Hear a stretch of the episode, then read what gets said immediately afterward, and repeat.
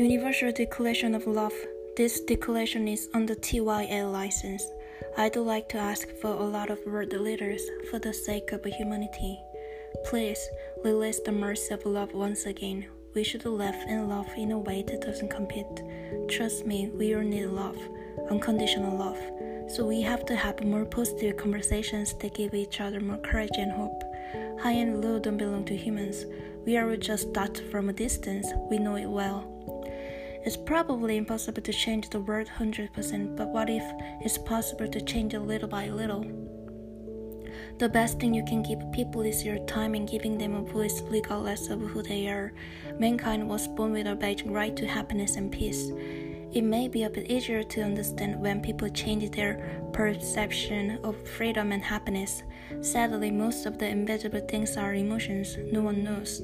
Language is a major thing that should not be controlled by someone because many things expressed in writing are emotions, so happiness and freedom should be given to all living things in the world when it comes to love and doing what one loves. What can we do? Mankind deserves to be valued for its very existence. Language has been made available, and if we look at the world with eyes and heart full of love, we are probably living in a safer and more peaceful world. Happiness, freedom, and love are already in us. If there is true love, it will be the best beautiful thing in the world that can be measured by value.